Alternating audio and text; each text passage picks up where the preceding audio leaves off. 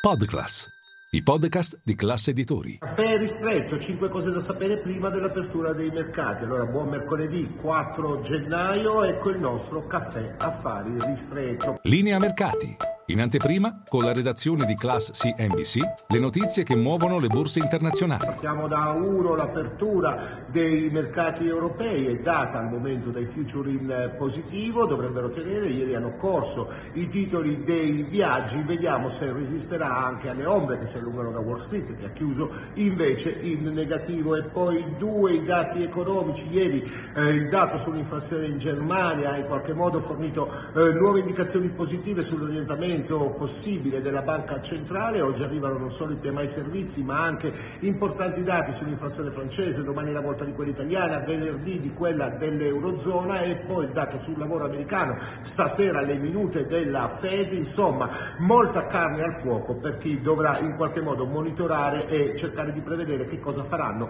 le banche centrali. Abbiamo parlato di Wall Street, due casi importanti qui, parliamo di tre, Tesla che ieri è in qualche modo precipitata in in borsa, meno 12% per il titolo, eh, con le difficoltà sulle forniture vissute dal gruppo guidato da Elon Musk. Elon Musk, come sempre, con una mossa a sorpresa ribalta il tavolo, chiama in America il capo della divisione cinese, Tom Ju, per fare il suo vice. Poi, quarta storia di giornata è Apple che abbandona, dopo aver perso la capitalizzazione di mercato da 3 mila miliardi di dollari, ora perde anche quota 2000, scende sotto questa quota anche per lui problema di forniture, visto che eh, di fatto la chiusura delle fabbriche cinesi hanno impedito di rispettare gli impegni sulle consegne degli iPhone 14. Infine uno sguardo a Piazza Affari, ieri hanno corso bene industriali e eh, bancari, oggi il rally potrebbe proseguire soprattutto